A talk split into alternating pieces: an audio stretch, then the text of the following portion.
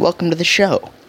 This is the Below the Yellow Line podcast. Hello, everybody, and welcome back to the Below the Yellow Line podcast, the podcast where me and my co-host, Emily, talk the NASCAR Cup Series 4 hours a week, 3 days a week, and hope somebody will listen. A lot to talk about here on this Thursday night, and if you're listening to this on Friday, well, you get a double dose of us, because today on Friday, or tomorrow on Friday, if you are listening Thursday night, we'll have a full preview episode out for Gateway. I am Samuel Sudz, one of the hosts of the show. Emily, if you want to go ahead and introduce yourself, you sure can. I'm the co-host of the show. Glad to have you on, Emily. As always, thank you for staying up late and, getting told many times that we are starting and then that we were not actually starting. We're on a little bit of a delayed start tonight. Exactly. We'll call it a delay. That's okay. We do have a lot going on, and well, I guess not today, but yesterday in the NASCAR world, a big penalty was handed down. We're going to recap the Coke 600 a little bit, preview Gateway a little bit, but Emily, before we do that, go ahead and give us your life update, give us your joke, your rhetorical question, whatever it is, go ahead, the floor is yours. I was just telling Samuel about this a minute ago, but I went axe throwing for the first time tonight, and you know, everyone always talks about it like it's, oh, let's pick it up for it, like it's fine, like it's easy, right? Mm-hmm. No, it's not, and I'm pretty sure tomorrow I won't be able to move a muscle in my arm. Oh, no. Yeah, it was quite disastrous, honestly. So, I mean, no one got hurt, but like, yeah, it's so, not easy. Tell me, or tell our listeners, rather, what you told me about how your first throw went. Yeah, so I throw the first throw, and it totally hit the ground. Like, didn't make it to the end. Like, it looked like it floated through the air, crooked, sideways, and it just bonks on the ground. And, like, you know, everyone laughs because it was funny, because, you know, it was a disaster. And thankfully, and now I went second. The first girl made, like, bullseye, which is like, you know, no pressure. Mm-hmm. And none of us had really done it before. So, you know, I had no clue what to expect. And I knew, because I can't throw anything very strongly, I knew it wasn't going to go well, but I'll give it a shot, right? Like, I'll try anything. Yeah. That's great. It was terrible, but other people, it didn't go so well, but I definitely was the worst of the bunch. Hey, that's all right. I feel like... But I really tried. Now, when they got to the part where the guy's like, here, let's do trick throws and get out the knife and throw those. Yeah, I failed at that. I mean... I would just bow out. I wouldn't even try. I took a break at one point. I'm like, I'm just going to watch everyone else's technique because mine's not working. Just to, you know, study up a little bit. Yeah. Yeah, the poor guy kept trying to fool me. He was like, here, do this, try that. Yeah. No, it didn't work. I think he eventually just gave up on me. I feel like one of the funniest things is watching, like, an older person especially, but somebody who has been, like, doing something for a long time. They're trying to teach a younger person, especially somebody like a millennial or a Gen Zer like myself. It's just, I feel bad for them. Because, you know, they're trying their best, and we're just over here, like, either on our phones or drinking our Starbucks or eating our tofu, no gluten, fat-free, whatever monstrosity, and they're trying to teach us something, and we're like, dude, you can try. You're not going to make any progress. But, hey, at least you tried something new. That's good. You did a lot better. Overall, it was enjoyable. Yeah. I enjoyed doing it with my group I was with. It's a great, like, team building, bonding, cheer each other on type activity. Would I do it again? Yes, if I needed to. I'd rather go bowling or something, which I also suck at. Yeah. But, I mean, overall, it was an enjoyable experience. It wasn't terrible. Again, will I be able to move my arms tomorrow? Probably not, because those things are heavy. And I think I killed my muscles and, like, pulled a few of them. Oh, but that's okay. But hey, yeah, it's okay. It's all right.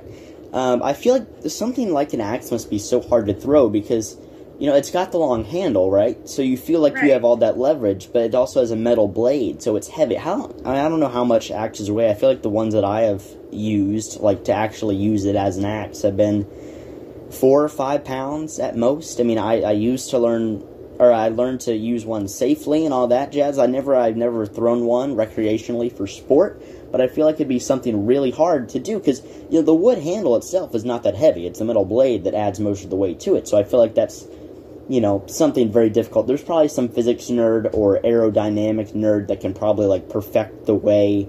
There's the scientist on YouTube. Most of y'all probably know who he is, but Mark Rober, he used to work for NASA. He has engineered, like, baseballs, basketballs, bowling balls that are engineered to hit their mark every single time without fail. It'd be really cool if he could do that to a NASCAR stock car, right? Like, make a car for, like, an easy track, like a track where there's, like, an obvious optimal line, like Martinsville. If he can make a car for Martinsville that just rips around the bottom, like, without fail, without handling issues, that would be sick. Just really cool to see, but I doubt that's happening anytime soon.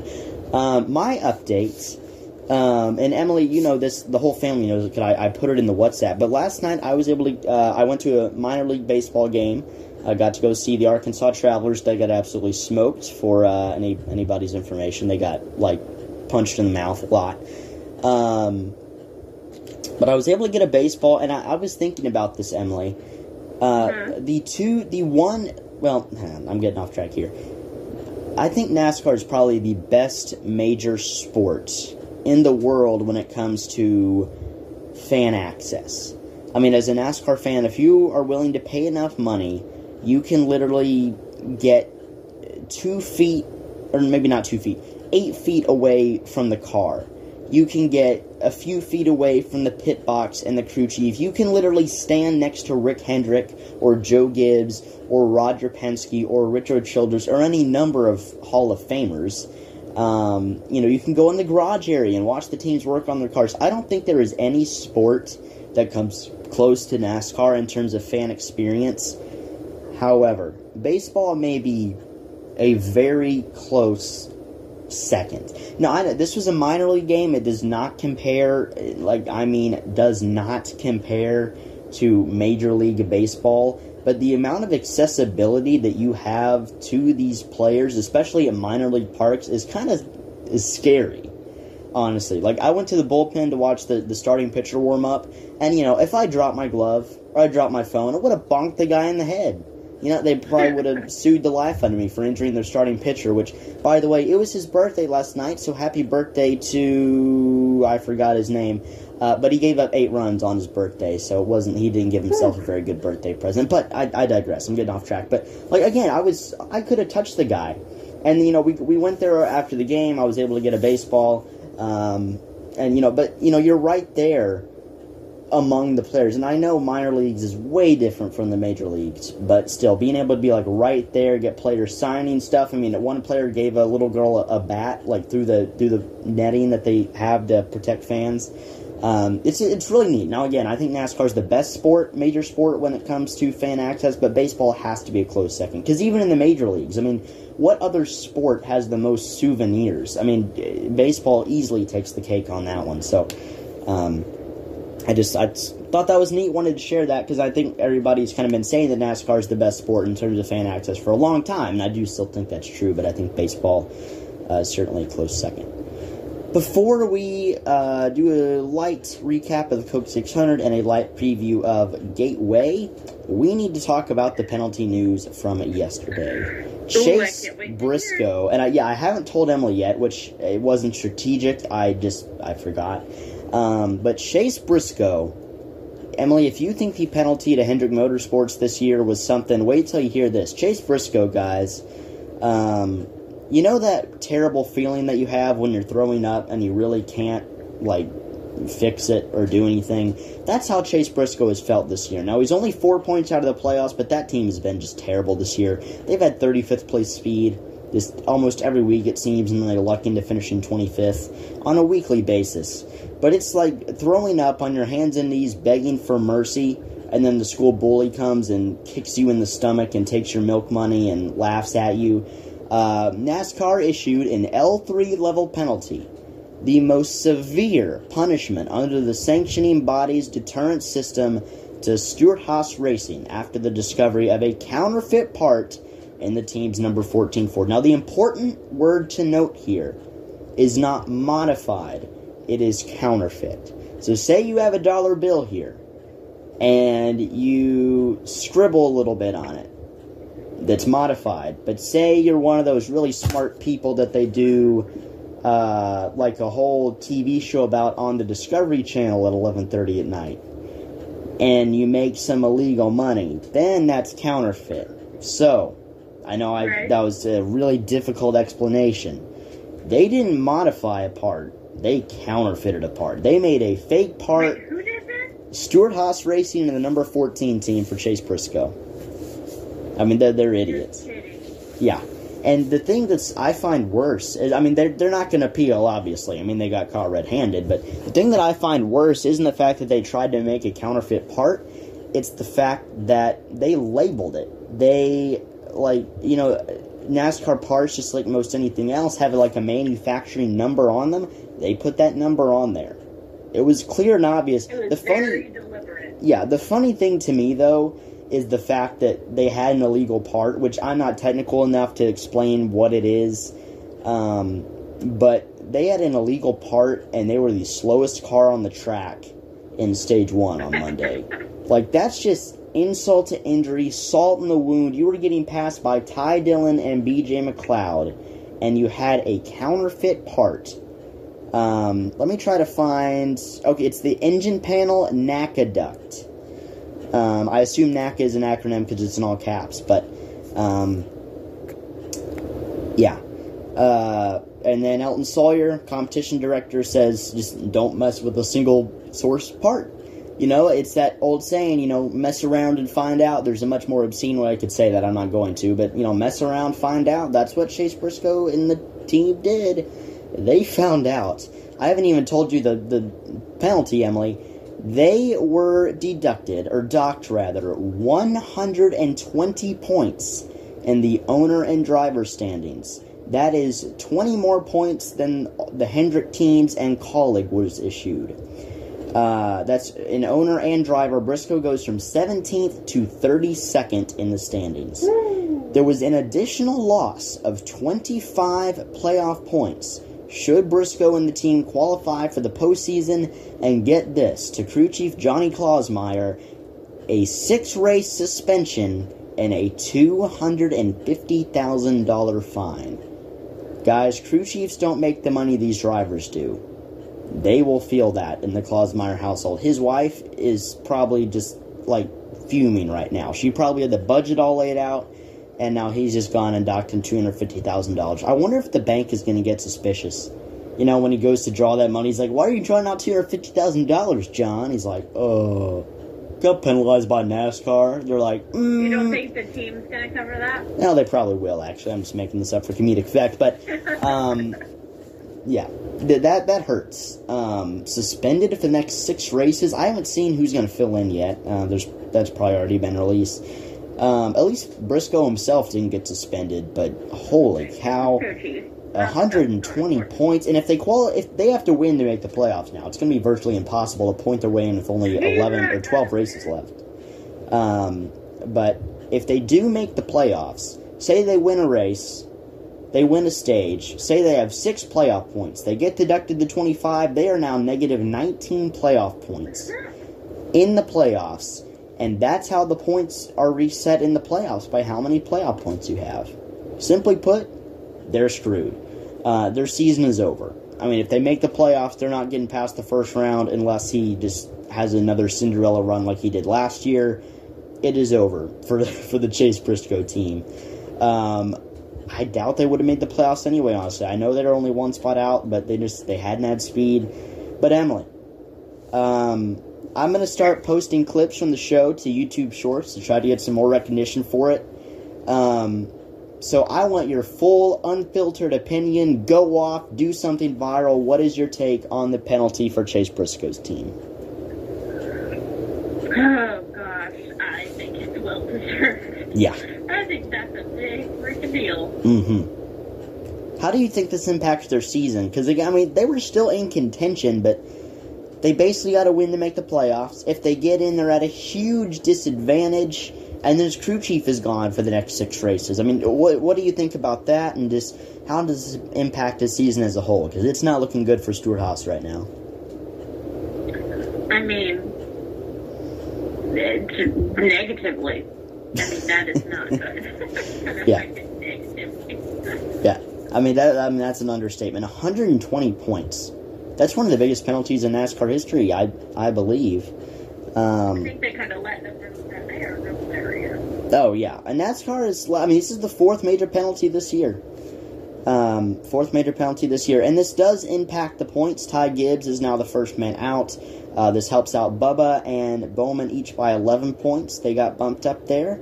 Briscoe is actually now 31st, not 32nd. So he goes to 172 points now, down from 292.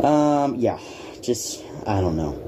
We now know here on Thursday night that Chase Elliott will not race at Gateway. Corey LaJoie will fill in for him, and Carson Hocevar will make his Cup debut in the 7. Ryan Blaney, though, won the Coke 600, locked himself into the playoffs. We did have a full recap show on Tuesday of the Coke 600. But, Emily, what are your thoughts on this race? What do you think about the Chase Elliott suspension? A lot happened Monday night, and by the way, the race got nearly 3.4 million viewers, which I know it's a holiday and everything, but for a Monday, that's really good. But what did you think about the Coca-Cola 600 and about Chase Elliott's suspension? I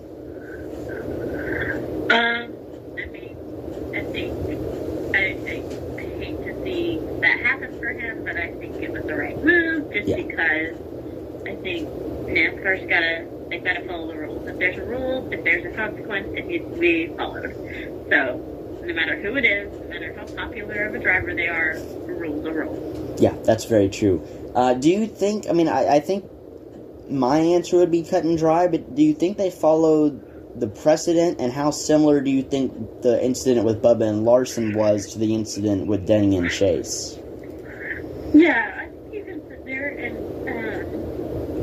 compare every tiny little detail, but at the end of the day, it's the fact that things were done with intent, and that should be have a similar consequence. So, yeah. How much? Now, obviously, it's going to hurt him in the points this weekend. But Dale Earnhardt once said, and I said this in the post-race show for Las Vegas last year too. Dale Earnhardt though once said that having another driver in your race car is about the worst punishment that a driver can face, that was in the days when NASCAR wasn't always suspending people. When you're injured, that's the worst thing that can happen. How do you think this impacts Elliott? Obviously, in the point standings and for his season and everything, but also just morale-wise, it's gotta hurt seeing another driver take your spot, even if it's just for 4 hours. Yeah, I can imagine that would be incredibly, incredibly difficult. Yeah, gotta hurt. Not the perspective you want to have. No, and these guys are, they do it for a living, but it's still tough. Moving on to Gateway, before we talk about Gateway, we're actually going to talk about the point standing. So, Emily, this race has only happened one time. Everybody calls it St. Louis. It's actually in Illinois. It's really close to St. Louis. It's a weird deal. But the point standings going into St. Louis, which is really something Illinois, because it's weird, everybody's saying we're going to St. Louis.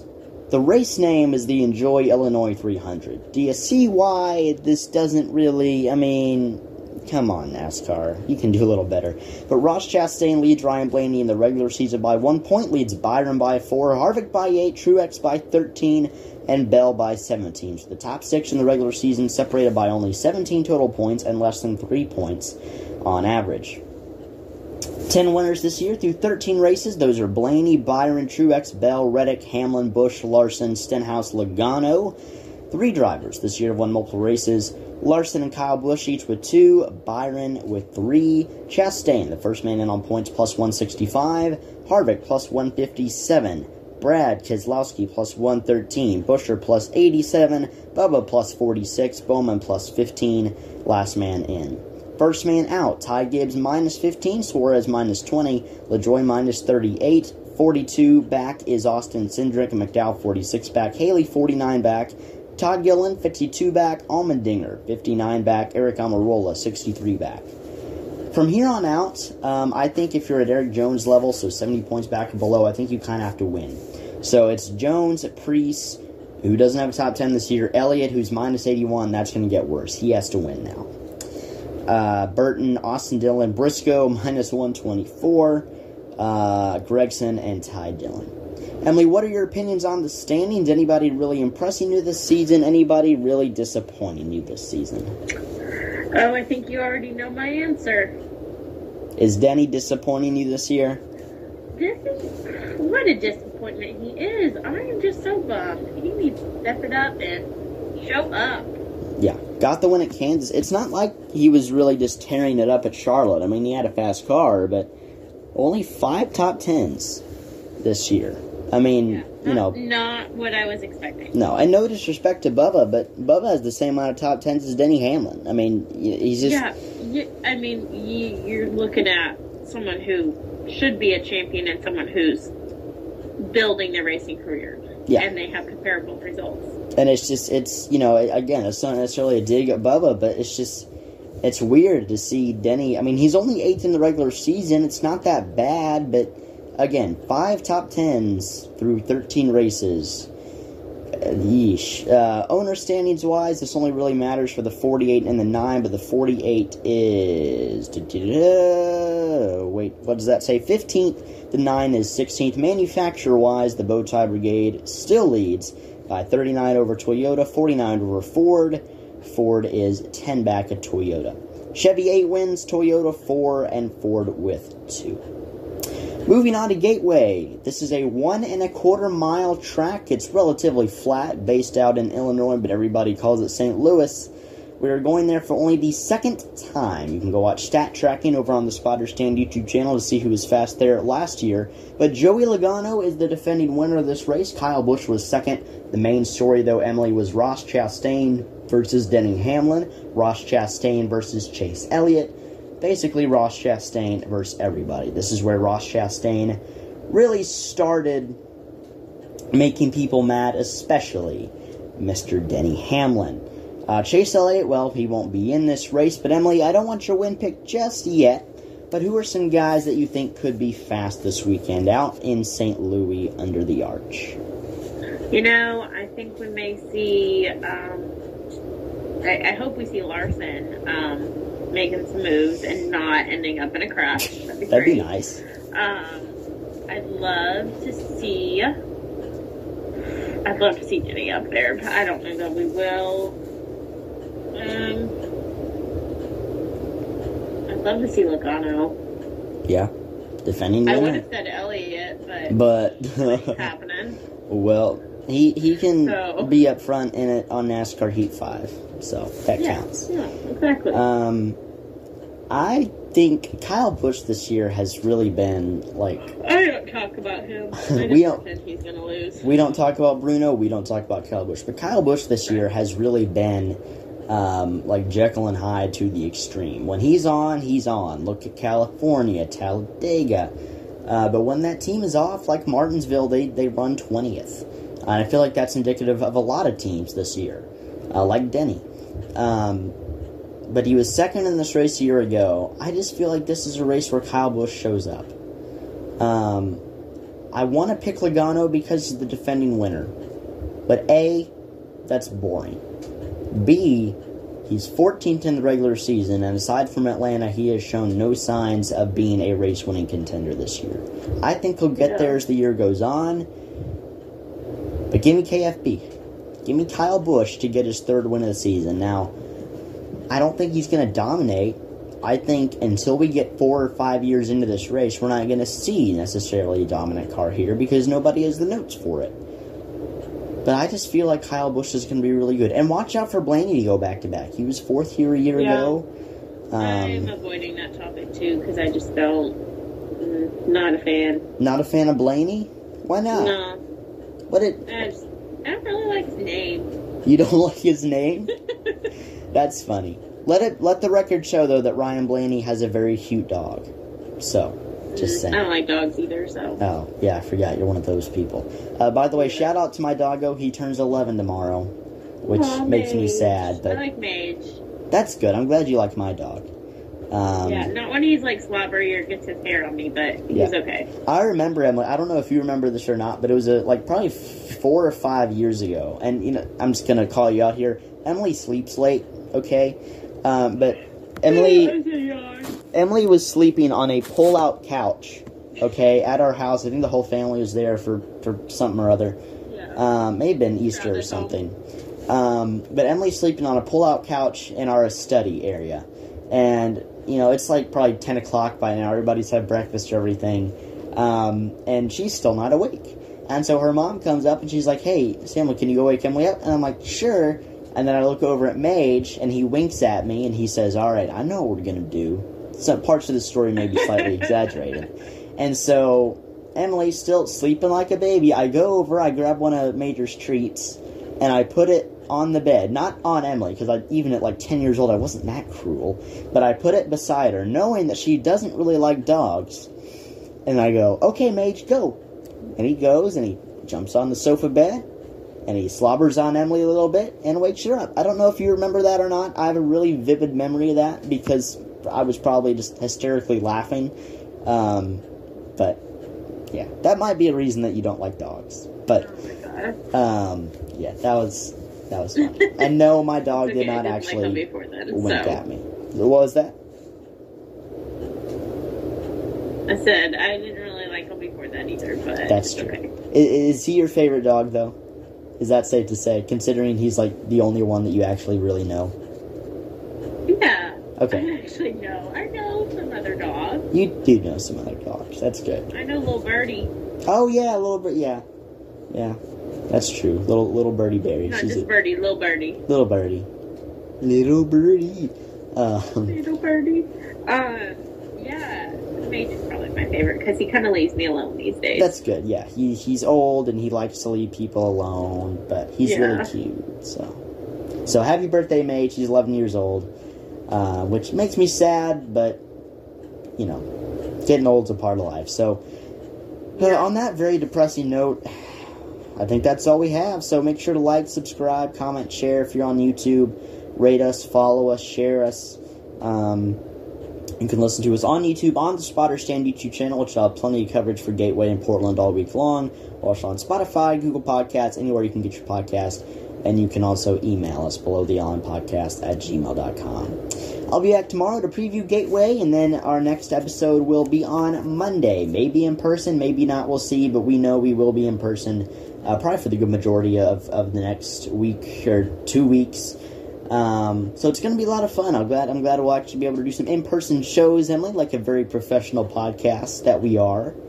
Going to be a lot of fun. So Gateway this weekend, this Sunday, tomorrow we'll have the schedule and picks to win again. So thank you all for watching or listening. We will see you soon. Emily, any final thoughts? No, just thank you to our... Are we on YouTube? Or podcast? We're YouTube and podcast. Okay. Thank you to our YouTube watchers and podcast listeners, because we could not do it without them. We truly could not. We will see you all tomorrow, everybody. Goodbye.